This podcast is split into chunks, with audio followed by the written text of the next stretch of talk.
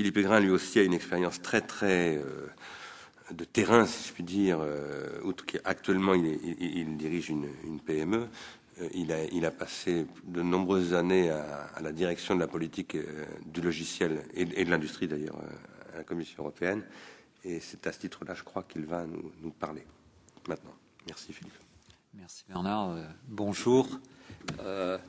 Je suis très reconnaissant à, Ars Industrialis d'avoir posé la question qui nous réunit aujourd'hui, euh, euh, qui fait partie de ces questions qui sont si évidentes et si urgentes qu'on repousse toujours à demain le, fait de les traiter. Euh, et il y, a, de bonnes raisons pour ça. La, principale étant ben, que c'est un, c'est un peu difficile de les manipuler. J'ai eu une expérience, moi, euh, précédente avec le traitement d'une question comme ça. Euh, à la fin des années 70, j'animais avec euh, des gens qui sont encore des amis, Antoine Lefébure, Maurice René, une, revue qui s'appelait Interférence et qui était une, revue sur les médias et les techniques. c'était un positionnement assez original à l'époque, mais à l'époque c'était plus facile de faire des revues qu'aujourd'hui, donc on, en vendait quand même. Et puis euh, un jour, on a décidé qu'une question qui, qui nous venait toujours en travers du chemin, mais qu'on contournait soigneusement, qui était celle de, la, place respective du militaire et du civil dans l'évolution des techniques et euh, le, les questions connexes, euh, la sécurité, la dissuasion nucléaire, des choses comme ça, on allait se les affronter de face et qu'on allait donc faire un, numéro de la revue là-dessus. Et euh, ce numéro est paru en 1980. Il, s'appelait euh, Entre guerre et paix. Euh, ça ne voulait pas dire qu'on avait le choix entre la guerre et la paix, mais ça voulait dire qu'on vivait dans un monde qui était un monde intermédiaire entre les deux en permanence. Et, euh, euh, et ça a été un, flop vraiment euh, mémorable. En 30 ans de vie intellectuelle, je n'ai pas connu un, tel échec, non seulement de vente, mais d'incompréhension de, ce qu'on avait essayé de faire. Et pourquoi? Ben, C'est parce qu'évidemment, sur ce sujet, on, avait dû poser des questions et pas apporter des réponses parce que c'est des sujets euh, qu'on ne peut pas traité en une seule, euh, en un seul trait intellectuel, il, faut, il faut faire un long chemin. Alors, euh, malgré cette expérience très, très euh, négative, je vais recommencer. C'est-à-dire qu'à nouveau, je, je, vais faire un, un petit voyage par votre faute, par votre faute de, de disons, du constat descriptif qui peut relever de l'affirmation à l'essai de retrouver les sources et puis les solutions. Et plus j'avancerai, euh, moins je serai dans l'affirmation et plus je serai dans les questions. Alors, euh, j'ai pris ces précautions euh, oratoires pour essayer de m'épargner le même échec. Alors, le premier temps, c'est de prendre acte d'une double démission qui est à la source du sentiment d'impuissance politique mais un sentiment bien réel, hein, euh, c'est pas une illusion. Euh, cette double démission, c'est d'une part à l'égard de l'orientation du changement technique. Mais là, c'est un peu spécial parce que les formes d'orientation du changement technique n'ont jamais été euh, des pilotages directs. Euh, et d'autre part, à, à l'égard de l'organisation des modes de production et des marchés. Quand on parle de démission, il y a, peut-être un risque de confusion euh, à penser qu'il y aurait eu une époque où euh, le changement technique était très volontairement orienté par le politique ou que les, modes de production et les marchés euh, étaient fortement organisés explicitement et à partir de corps de doctrine. En réalité, je dirais que le besoin d'une orientation du changement technique et le besoin d'une organisation des modes de production et des marchés est apparu en même temps que l'absence. C'est-à-dire qu'on euh, vit comme une démission, euh, ce qui relève aussi de la prise de conscience d'un besoin. Alors, euh, en ce qui concerne l'orientation du changement technique, il faut savoir que celle-ci euh, se fait très largement euh, par l'environnement de ce changement technique. Par environnement, j'entends la façon dont il peut être financé, financé les règles d'appropriation de, de, de, résultats partiels d'innovation technique, euh, les... autant que par une volonté directe sur son contenu. Euh, et on va retrouver euh, à plein de, d'endroits de, mon petit voyage euh, cette difficulté qui vient que les mécanismes auxquels nous nous affrontons ne sont pas des mécanismes de visée directe du sens, mais que par contre, lorsqu'on s'y oppose, on a tendance à mettre au premier plan le sens. Donc, euh, lorsqu'on s'oppose au défaut d'orientation du changement technique, euh, on a tendance assez naturellement à dire ah il faut investir dans telle technique euh, et euh, ce qui fait que par exemple au niveau européen, si vous prenez le, le débat encore très embryonnaire sur euh, les, les, orientations des programmes cadres de recherche et développement, vous avez un, un débat qui est pour la galerie.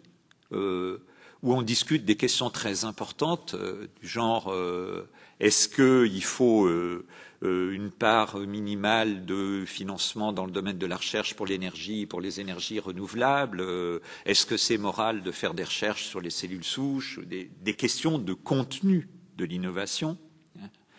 Et puis, vous avez là où ça se passe vraiment, l'élaboration des critères d'évaluation, des règles de financement, euh, des règles de propriété intellectuelle des résultats financés, euh, des euh, mécanismes contractuels qui s'appliquent à la recherche. Et c'est là que euh, les lobbies, euh, pas seulement privés, mais aussi publics, puisqu'il y a une forte érosion de la distinction public-privé dans le sens de sa définition par des statuts d'organismes, de, euh, des, grands établissements euh, dits publics de euh, recherche scientifique et technique peuvent agir sur le plan de ces règles avec des visées qui ressemblent beaucoup à celles des acteurs privés. Donc, vous voyez qu'on trouve, euh, y a une difficulté parce que euh, la motivation vient de la recherche du sens, et en même temps le terrain d'action n'est pas forcément toujours euh, le, plus pertinent sur la quête directe du sens dans l'espace politique. Euh, en ce qui concerne l'organisation des modes de production et des marchés, euh, bon, la principale forme, évidemment, c'est ce dont vient de vous parler Arnaud de Lépine. Mais il y a des formes qui sont également internes à la production et aux marchés eux-mêmes. Euh, la, la, modularisation de la production, euh, le primat de la, production juste à temps, euh, les, mécanismes d'organisation, d'une synchronisation dans les processus de consommation, d'un raccourcissement des cycles de produits et l'importance énorme de la promotion de la sortie de nouveaux produits, bon, ben, ça, ce sont des mécanismes euh, qui euh, nous apparaissent comme des sortes de données, mais, et ça va être mon, le deuxième temps de mon voyage, ces mécanismes, évidemment, euh, ont été voulus. Alors, quelle est la, nature de ces démissions? D'abord, je, je vais vous essayer de l'envisager de deux points de vue, euh, sur quel fond elles se sont produites et euh, quelle forme elles ont prise. Alors, le fond, euh, disons, il faut remonter non pas à l'époque actuelle où elles nous apparaissent dans toute leur vigueur, mais à l'époque qui a précédé, donc celle des, 30 glorieuses, parce que, en fait, les vraies racines des démissions se trouvent dans cette époque-là, compte tenu de certains changements structurels qui sont euh, apparus depuis. Euh, quelle était la, situation, disons, euh, entre 45 et, 70 euh, Il y a que 25 ans, et c'est parce qu'on a mis longtemps à se rendre compte que les 30 glorieuses étaient finies. les, le premier, c'était un, consensus du socio-économisme. Alors, ce que j'appelle le socio-économisme, c'est donc du fait que c'était sur le terrain économique que se jouait la politique et la capacité à produire des richesses dont la distribution équitable représentait le social. Hein. donc, euh, euh, euh, à ce consensus ne s'opposaient à l'époque que des forces autoritaires, voire totalitaires. Euh, euh, autoritaire dans les, pays où le consensus était en place, euh, totalitaire à l'extérieur. et il faut bien dire qu'on peut le comprendre. Enfin, je veux dire, si j'avais été politiquement actif à l'époque de ce consensus, je, crois que je, l'aurais partagé. pourquoi? Ben Parce qu'à l'époque était en place euh, et c'est une des choses que nous devions en ce temps-là à Keynes, aux accords de Bretton Woods et à, des, des, euh, en place un certain nombre de limites qui installaient euh, l'évolution de ces, euh, mécanismes de centrage sur l'économique et de production du social dans des espaces de souveraineté politique.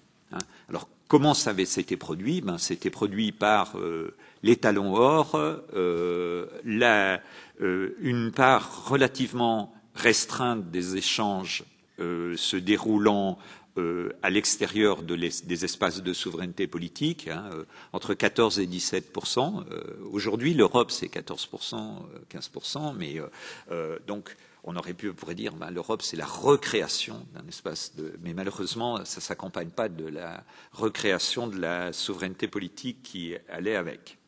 Là les, 14-17% c'était les, pays européens qui avaient ça à l'époque. Euh, donc il y avait ce consensus, mais ce consensus il a complètement volé en éclats d'une part par la destruction de ces conditions aux limites, hein, c'est-à-dire euh, la, fluctuation libre du dollar, euh, le, fait de porter la délocalisation de la, production à l'échelle planétaire, ces, transformations qui ont transformé un, consensus positif en une démission, elles ont été voulues. Euh, elles se sont. Euh, là, c'est pas de la théorie du complot. Euh, c'est de nombreux travaux historiques montrent que elles ont été voulues par des acteurs qui étaient d'ailleurs plutôt des acteurs idéologiques en premier, économiques en second, politiques en troisième. Hein, c'est dans cet ordre de conviction que ça s'est passé. Et ces acteurs euh, ils ont installé ou constaté l'installation de quelques grands euh, mécanismes. Alors le premier, c'est la financiarisation, euh, et celui-là, ils l'ont vraiment installé. Hein. le deuxième, par contre, qui est antérieur, c'est ce que j'appellerais volontiers l'informationnalisation, si ce n'était pas si horrible, hein.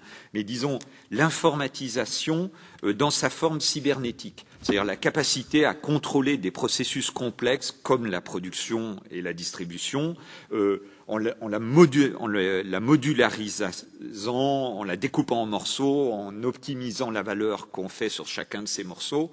Alors, euh, on peut comprendre l'effet de la financiarisation, euh, le, le, tableau que vous en a tracé Arnaud de Lépine, que si on, que si on fait aussi la part de l'existence de ces formes de de modularisation euh, à l'intérieur même des entreprises, de la production et de la distribution. Donc, grâce à ces mécanismes, les acteurs qui ont promu euh, une forme devenue perverse de la démission du politique euh, ont, pu le faire en se situant principalement au niveau des règles et non des buts. Hein.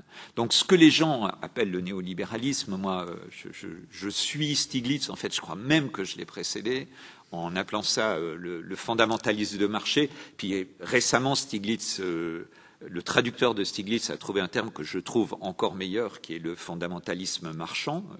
donc je, suis reconnaissant au traducteur. ces, ces mécanismes, on, on dit allez, on a, installé un certain nombre de trains qui y roulent, là, et on va pouvoir maintenant simplement euh, euh, refuser qu'on interfère, euh, qu'on construise une capacité de compréhension et d'action qui pousserait à interférer avec ces trains lancés à toute vitesse. Le résultat paradoxal de ça, c'est que, à l'ère de l'impuissance politique, on n'a pas du tout une non-action du politique, on a une action intense, permanente, mais dont les buts ne sont pas maîtrisés et débattus. Euh, alors ça, c'est très important d'en prendre conscience parce que, par exemple, nous avons, et notamment au niveau européen, une production explosive de règles. Euh, et l'intensité de ces productions est pour beaucoup dans l'incapacité à, à, les débattre au fond sur leurs effets. Hein. Euh, des dizaines de directives. Enfin, euh, je vous promets, euh, si vous avez vraiment de la conscience professionnelle dans votre travail, la dernière chose à faire, c'est d'être député européen. parce que un député européen qui veut vraiment comprendre ce qu'il gère tous les jours au niveau de, des textes, et la plupart des textes sont des textes qui définissent des règles, pas du tout des textes qui définissent des contenus de politique, c'est c'est épuisant euh, et frustrant parce qu'on n'y arrive même pas, parce que l'effet des règles, la maîtrise de l'effet des règles dans les sociétés et les économies et les techniques euh, n'appartient que très partiellement d'ailleurs aux acteurs euh, privés qui les poussent, mais eux-mêmes de façon assez chaotique. Troisième temps, la prise de conscience que dans une situation comme celle-là, il y a d'importants risques à la quête renouvelée euh, d'une construction d'un espace politique et euh, de nouvelles formes de puissance publique. alors il y a des risques encore plus forts à ne pas le faire. Hein. Ne, vous méprenez pas sur le, sens de ce que je, je vous dis, mais euh, évidemment, les risques de ne pas le faire, c'est le retour du refoulé sous la forme euh, de, euh, de, versions extrêmement régressives, identitaires, nationales, de, formes archaïques de la puissance politique et qui risque qu'on ne peut pas écarter, euh, même si euh, ces formes nous apparaissent euh, complètement d'un autre temps. ma foi, l'histoire nous a montré que des formes d'un autre temps peuvent advenir lorsque un temps n'a pas réussi à se comprendre lui-même. mais il y a une autre forme de risque qui réside dans le modernisme sécuritaire. Alors là, c'est euh, Bernard vous mentionnait tout à l'heure le, fait que le, les formes qui, les puissances ou les, acteurs qui euh, réclament comme un dû l'impuissance du politique lui reconnaissent euh, un espace d'action restreint euh, à, des fonctions sécuritaires régaliennes. Euh, et les, États eux-mêmes et les gens honnêtes dans les États euh, ont, se sont dit ah, c'est vraiment trop dur de s'affronter de front à, à, tous ces dogmes sur la non-organisation des marchés, la non-orientation des techniques. on va partir du sécuritaire pour arriver à reconstituer la, puissance. Et c'est, je n'ai pas vu moi non plus le film de Gore, euh, euh, mais euh, je peux vous l'illustrer d'une autre façon. Juste avant le film de Gore est paru un rapport d'experts français, qui est le rapport sur comment diviser par quatre les émissions de gaz à effet de serre d'ici 2050. Bon, c'est un rapport tout à fait remarquable et qui contient un certain nombre de, choses qui sont un retour presque inimaginable de l'idée de l'organisation euh, de la technique et des marchés, puisque ce rapport euh, suggère euh, la, relocalisation forte de l'économie, des règles très fortes sur la, réduction de, la quantité et la nature des, transports, des tas de choses pour lesquelles, dans d'autres champs, je me suis battu et euh, qui étaient considérées comme euh, si ridiculement volontaristes qu'elles étaient impossibles. Alors, je dois dire par rapport à ce rapport, j'ai euh, une réaction qui, bien sûr, est de, de, de, joie que des décisions, des propositions de ce type ne soient plus tabous, et en même temps euh, d'une certaine inquiétude à que ce soit une présentation euh, euh, d'un risque catastrophique qui est seul et rendu possible ce renversement. Pourquoi? Parce que je pense que ça peut nous amener, d'une part, que ça fragilise ce renversement, d'autant plus que le risque en question ne, et, n'apparaît dans sa réalité qu'assez lentement, et, mais aussi parce que ça risque de conduire à des modes d'action qui ne sont pas les plus pertinents. Euh, et euh, j'ai pris là l'exemple du changement climatique, mais euh, euh évidemment, la relocalisation de l'économie, c'est pas à cause de ce rapport que vous allez commencer à la voir. Hein. Euh, mais j'aurais pu prendre également l'exemple des grippes aviaires, avec peut-être là une illustration encore plus forte, plus aisée, parce que le, changement climatique est un risque bien réel, même si le décrire purement comme risque est, sans doute une erreur. Euh, mais dans le cas de la grippe aviaire, là, on a une concentration sur un type de problème de santé publique qui est certes bien réel, mais qui n'est très loin d'épuiser le champ des problèmes qui mériteraient d'être traités dans la santé publique. Alors j'en arrive à ma conclusion, euh, qui porte euh, sur qu'est-ce que pourraient être des modes d'action ou pour la réouverture de l'espace de choix politique et des nouvelles formes de la puissance publique. Alors je voudrais élaborer sur cette notion de euh, la difficulté d'être coincé entre les règles et, la quête du sens. Euh, je crois qu'il est absolument essentiel d'ouvrir un espace intermédiaire. Euh, parce que pourquoi? Ben Parce que les risques régressifs se situent notamment dans la quête du sens. C'est-à-dire la, la, quête du sens, c'est un retour de l'identitaire, c'est le, le, fait euh, de donner, euh, on le trouve même chez Habermas, au dépositaire euh, estampillé du sens un rôle particulier dans la, dans la par exemple les églises, hein, dans les formes d'organisation du débat euh, sur comment agir pour le retrouver. Euh, alors rassurez-vous, je, suis bien suffisamment en sympathie euh, avec Ars Industrialis pour ne pas mépriser la quête du sens. Hein. Mais je, veux souligner que les modes d'action qui sont le plus susceptibles de permettre l'émergence du sens mais cette émergence qui n'est pas prédéfinie, qui est celle de l'individuation, euh, euh, ne se situe pas forcément euh, dans la visée directe du sens. Alors ça, c'est très abstrait, mais je peux y donner un sens légèrement plus concret en signalant que il y a tout un espace qui est entre celui des macro-règles et celui de la visée directe d'un contenu ou d'un sens, euh, qui est celui des outils, des processus, de ce que Bernard appelait des procédures, des mécanismes du type de ceux de la mutualisation, dont il a parlé également. et c'est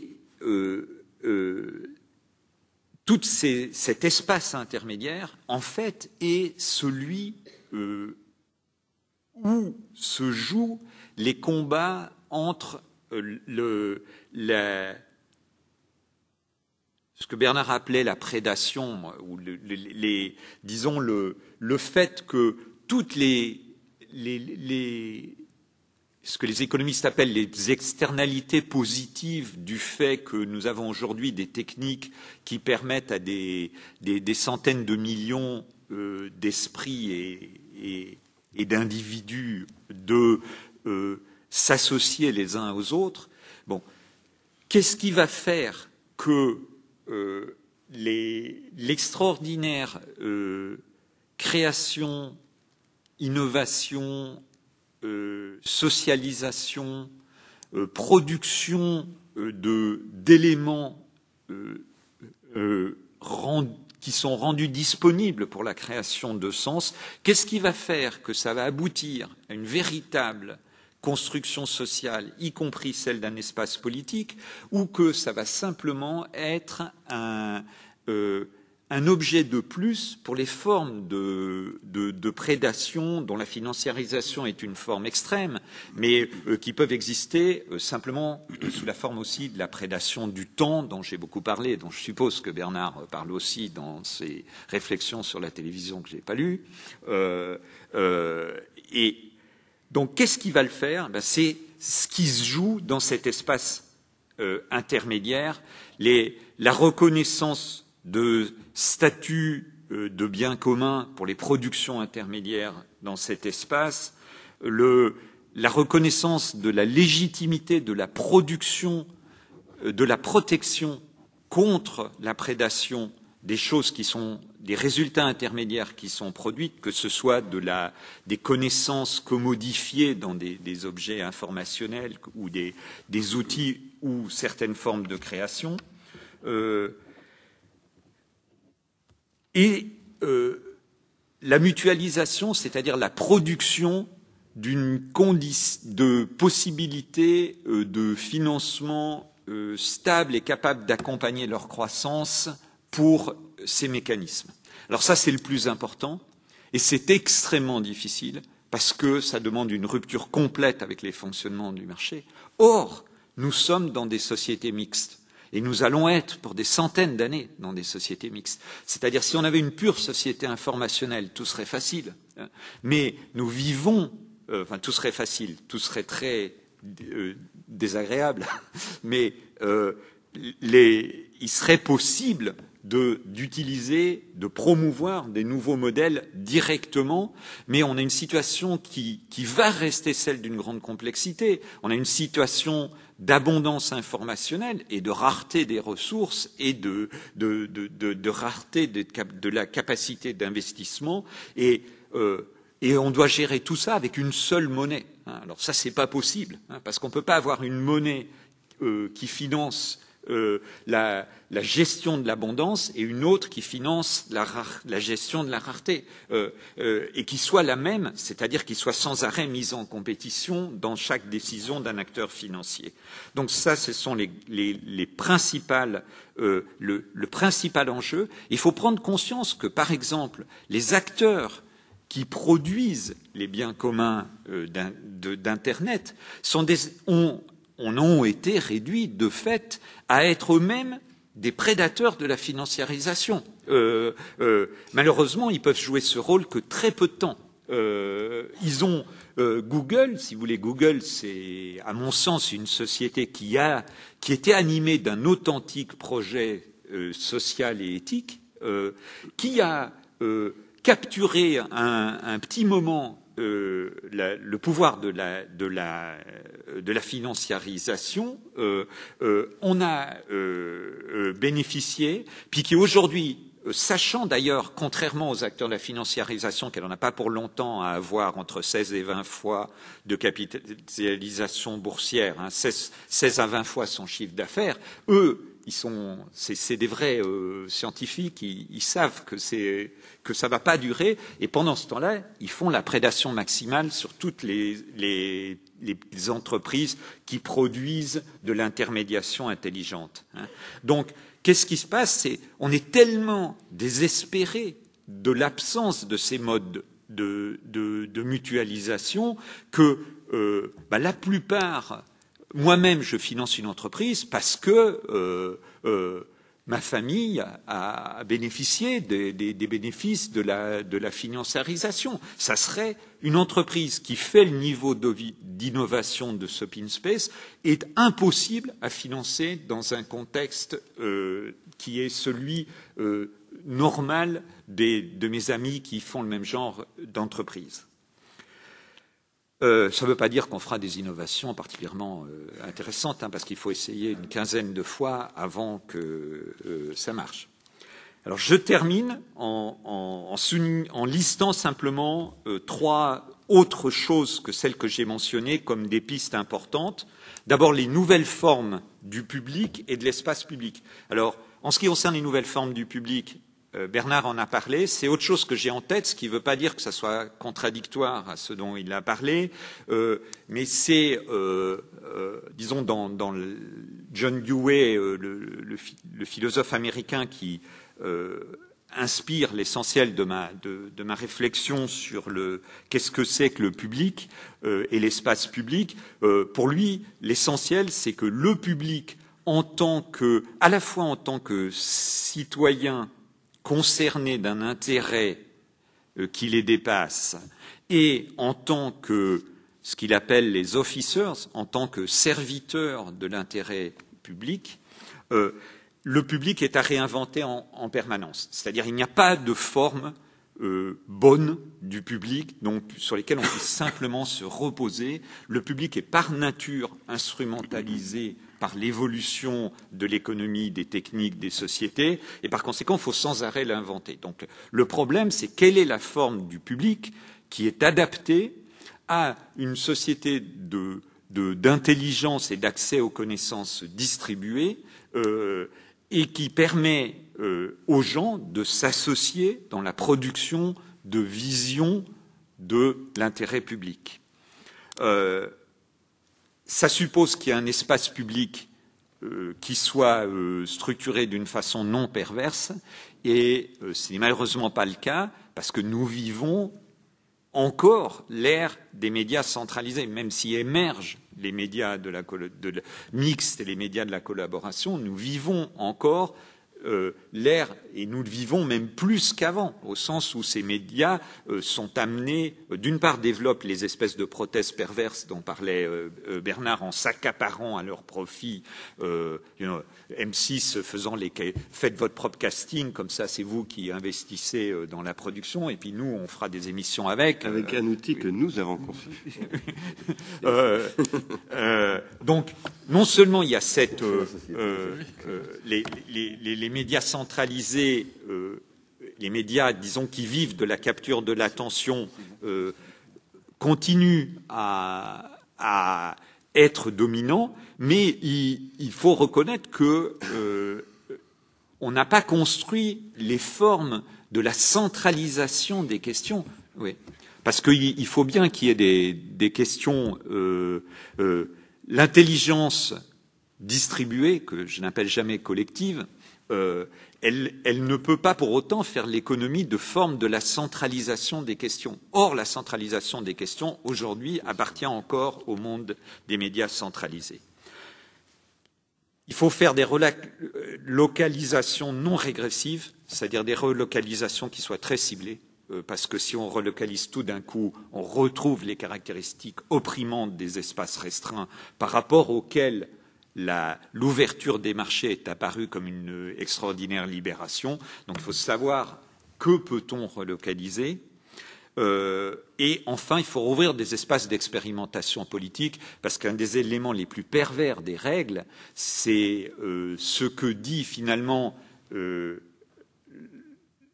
la subsidiarité, qui est une très belle idée, mais qui, dans sa traduction, est, perverse, au sens où elle dit oh, vous pouvez faire joujou avec tout, mais sauf avec les règles. Hein. Euh, or, l'expérimentation politique, par principe, c'est toujours quelque chose qui interfère avec les règles.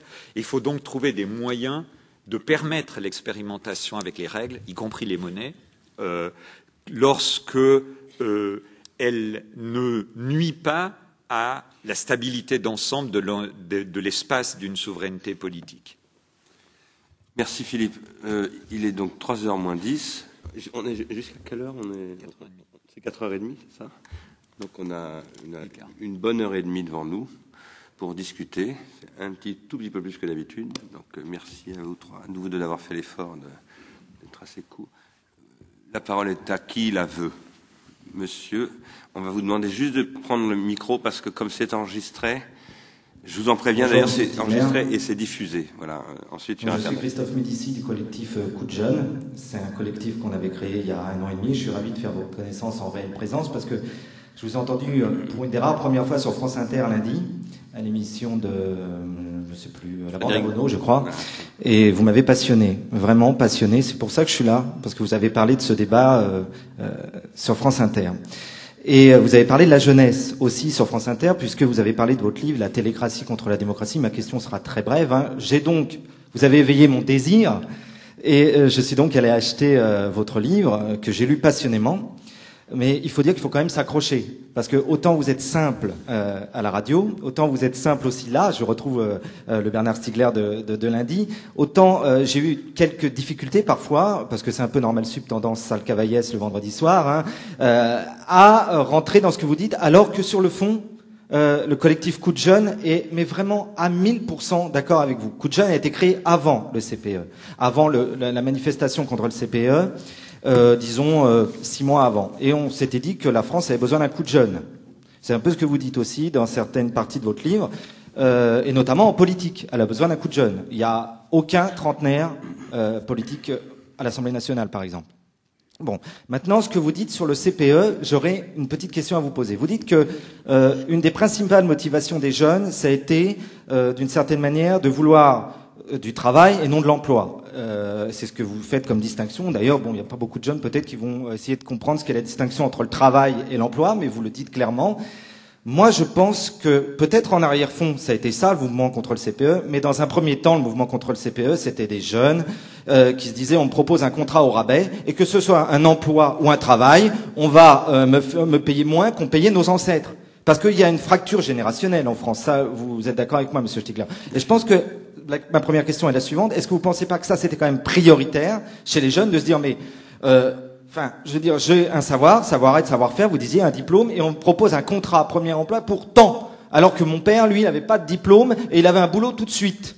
Bon, il y a vraiment une fracture générationnelle là à ce niveau-là. Et la deuxième question, c'est que bah, je suis ravi de voir qu'un philosophe bouge autant de monde. C'est vraiment fabuleux en ce début du XXIe siècle. Mais à un moment donné, vous parlez politique quand même. Vous parlez beaucoup politique dans votre livre sur la télocratie et contre la démocratie.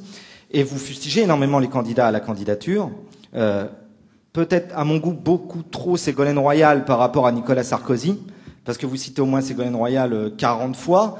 Euh, Sarkozy pourrait être cité euh, trois fois plus, quatre fois plus dans l'instrumentalisation des médias, pour lui pour qui communiquer passe avant l'action, et qui utilise parfois des choses quitte à insulter euh, des classes, notamment les jeunes, hein, les insulter, parce qu'il a su qu'il y avait des sondages qui lui permettraient d'aller rétrisser chez Le Pen. Ça, Ségolène ne le fait pas. Une seconde chose que ne fait pas Ségolène, c'est de cracher sur les juges de Bobigny. Elle le fait pas, Ségolène, parce qu'elle a eu avant un sondage qui lui a dit que bah, les Français euh, trouvaient que la justice n'était pas, pas assez sévère. Elle le fait pas, Ségolène, ça non plus. Alors, bon, là-dessus, Monsieur Stigler, alors que je suis entièrement d'accord avec vous sur le fond, je trouve que vous auriez pu un peu moins être dur avec Ségolène et euh, plus dur avec Sarkozy, voilà. Et ma dernière question, elle est là, c'est que vous êtes philosophe et j'ai beaucoup d'admiration pour vous, même si je vous connais que depuis une semaine. Euh, mais euh, franchement, quand vous parlez de l'avenir du désir, en remettant à l'inverse euh, désir d'avenir de Ségolène, en disant la vraie question que devraient poser les, politiques, c'est pourquoi ont-on décomposé le désir hein? Euh, quels sont les facteurs de la décomposition du désir? Et troisièmement, il devrait dire comment on devrait recréer du désir. Euh, écoutez, c'est pas des politiques qui parlent comme ça, c'est un psychanalyste ou un philosophe. Vous êtes d'accord, Monsieur Stiller, que c'est une histoire de logiques internes? Lui, le politique, il n'a pas la même logique interne qu'un psychanalyste ou qu'un philosophe. Le politique, il veut que le plus grand monde vote pour lui. C'est ça que veut le politique, puisqu'il veut être élu. Et si vous voulez qu'il y ait une nouvelle puissance publique, et que vous disiez qu'il faudra mobiliser en masse, vous dites faudra mobiliser en masse, en masse, en masse. Pour l'instant, c'est le politique qui fait ça. Et la vraie question que je vous pose, c'est qu'est-ce que vous avez comme idée pour mobiliser en masse, en masse, joli lapsus, en parlant de l'avenir du désir Il euh, faut aller sur la scène politique, Monsieur Stigler. Et sur la scène politique, vous êtes dans d'autres logiques internes. Voilà. Merci. Ben, écoutez, merci euh, de ces questions. Il y en a beaucoup. Pour Madame Royal, que je n'appelle pas Ségolène parce que je la connais pas assez, j'appelle pas non plus Sarkozy Nicolas. Hein. Euh, je dirais qui aime bien châtie bien, si vous voulez, c'est évidemment une pirouette, mais si je cite beaucoup plus Ségolène Royal que Nicolas Sarkozy dans ce livre-là. Dans le livre précédent, je citais exclusivement Nicolas Sarkozy, pas du tout Madame Royal. Euh, mais euh, je pense, si vous voulez, que j'ai écrit un livre qui s'appelle Mes créances et discrédits, tome 2, euh, qui a pour sous-titre Les sociétés incontrôlables, où je parle beaucoup de Nicolas Sarkozy. J'analyse beaucoup son discours. Je ne sais pas si j'analyse bien et fidèlement, mais en tout cas, j'y ai consacré pas mal de temps. Euh, j'ai essayé de montrer où il avait compris quelque chose. Parce que pour moi, quand un homme politique, quel qu'il soit, aussi euh, populiste qu'il puisse être, a du succès politique, il faut comprendre pourquoi. La première chose à faire, c'est d'essayer de comprendre pourquoi, avant de le condamner, de le. Et souvent, c'est aussi parce que nous ne sommes pas nous capables de lui opposer quelque chose, tout simplement. Alors, j'ai essayé de faire ce travail avec euh, Sarkozy euh, l'année dernière. Cette année, j'ai essayé de le faire surtout avec Royal, avec euh, Ségolène Royal. et il se trouve que par ailleurs, Ségolène Royal vient sur un terrain beaucoup plus que Nicolas Sarkozy, qui est celui d'Internet. Elle le fait d'une manière très, très, très à mon avis, démagogique, mais elle sent quelque chose. Là, elle le sent beaucoup plus que Nicolas Sarkozy. C'est, je dirais, c'est une intuition normale de gauche d'aller vers ça. Et elle touche à des sujets qui sont très très proches de ce que nous, ici, dans l'art industrialiste, nous voulons euh, explorer. Du coup, je lui cherche un peu des noises, mais euh, peut-être bien amicalement, comme elle signe son blog. Donc, euh, en tout cas, on n'est pas là pour faire des cadeaux à cette en tout, moi, en tout cas, je ne suis pas là pour faire des cadeaux à ces personnalités politiques, mais plutôt pour les, en, les enquiquiner, parce que je crois que c'est le meilleur service qu'on puisse leur rendre. Après, le moment venu euh, de savoir pour qui on votera euh, avant le scrutin, etc., on verra. Euh, mais vous disiez, deuxième point, que les politiques n'ont pas, c'est les psychiatres ou les philosophes qui vont s'occuper des désirs et pas les politiques. Là, je crois qu'on n'est pas d'accord. Mais cela dit, le politique, pour moi, ce ne sont pas les candidats à la présidence de la République. Les candidats à la présidence de la République, ce sont des moments de la représentation d'un corps politique qui est très très décomposé, comme les, décomposer le désir. Euh, le politique, pour moi, c'est ce qui doit produire ce qu'Aristote appelle de la filia. C'est d'abord ça, le politique. Le politique, c'est d'abord ce qui permet de constituer une unité, une unification d'un processus d'individuation euh, sur des bases qui ne soient ni coercitive, euh, ni dogmatique, euh, ni euh, ethnique ou quoi que ce soit de ce genre, mais véritablement sur la, base d'un être ensemble qui sécrète suffisamment d'affection les uns pour les autres pour que ce soit assez solide. Ça, c'est ce que Aristote a appelé la philia. Évidemment, cette expression, cette analyse remonte au IVe siècle avant Jésus-Christ. Nous, nous sommes au XXIe siècle, c'est-à-dire 25 siècles plus tard. Entre-temps, beaucoup de choses se sont passées, dont la théorie de la libido de Freud. Et je pense d'ailleurs qu'on continue aujourd'hui à faire de la politique sur la base des catégorèmes venus de Condorcet, de la Révolution française, etc., alors qu'un siècle après la Révolution française sont apparues les études sur l'hystérie de Charcot et de, de, de Freud, etc., et qu'on n'a on a encore pas pris la mesure en politique de ce que c'est que l'importance de la, de la, question du désir en politique, tandis qu'en dans l'industrie, on en a tout à fait pris la mesure. Ce que je vais vous répondre sur ce point, c'est que vous me dites, c'est pas le boulot d'un homme politique de s'occuper du désir Moi, je réponds si. Tout comme c'est le boulot d'un chef d'entreprise de s'occuper du désir. Mais ça, les chefs d'entreprise l'ont compris. Les, les, boîtes de marketing, les boîtes de publicité, etc., s'occupent de ça tout le temps.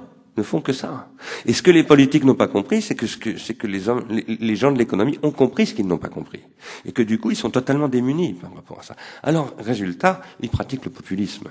Parce que quand on est confronté à cette manipulation du désir qui produit ce que j'ai appelé du capitalisme pulsionnel, on est soi-même obligé, pour pouvoir attirer les masses, comme vous disiez à la fin, de s'adresser non plus au désir des masses, parce qu'elles n'en ont plus, mais à leur pulsion. Et du coup, on devient populiste. Et aujourd'hui, bon, Courrier International a titré cette semaine euh, Le Pen n'est pas tout seul. Euh, je me souviens plus, mais vous avez vu la couverture, elle est absolument effrayante d'ailleurs. Hein. L'Europe fasciste, l'Europe devient fasciste. Et je crois que c'est malheureusement vrai. C'est le résultat de ça. Donc, euh, je pense que moi, je ne veux pas du tout euh, porter tort à Ségolène Royal. Je voudrais plutôt que son équipe, tout comme celle de Sarkozy d'ailleurs, et celle de tous les gens, des gens qui sont candidats à la présidence de la République aujourd'hui, et, et, et, à des fonctions euh, politiques au-delà de la présidence de la République, qui n'est qu'une chose, hein, vous savez. Bon, je suis pas, je pense pas comme Pierre Clastre que que le roi n'est rien, mais euh, bon, ce qui compte, c'est la société. En tout cas, à l'occasion de ces combats politiques, ce que nous espérons dans l'industrie, c'est que la société prennent en charge de plus en plus ces questions. Moi, je me réjouis beaucoup que vous soyez là, euh, que coup de jeunes, euh, j'espère qu'on parlera tout à l'heure une autre fois, euh, ça m'intéresse beaucoup. Et après, je voudrais venir à, à, ce que vous venez, ce que vous disiez tout à fait au début sur le CPE. Bien entendu que je, vous avez tout à fait raison. Hein. Je pense que les jeunes gens qui ont manifesté dans les, contre le CPE ont d'abord manifesté contre le CPE, contre ce contrat première embauche, en disant il n'y a pas de raison que nous soyons des sous-employés même pas des sous-travailleurs, des sous-employés. Vous avez tout à fait raison.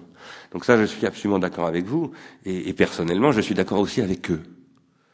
Même si c'est pas tout à fait la même chose que la nécessité de pouvoir repenser la nature des contrats de travail. Je crois qu'il faut ouvrir cette question, personnellement.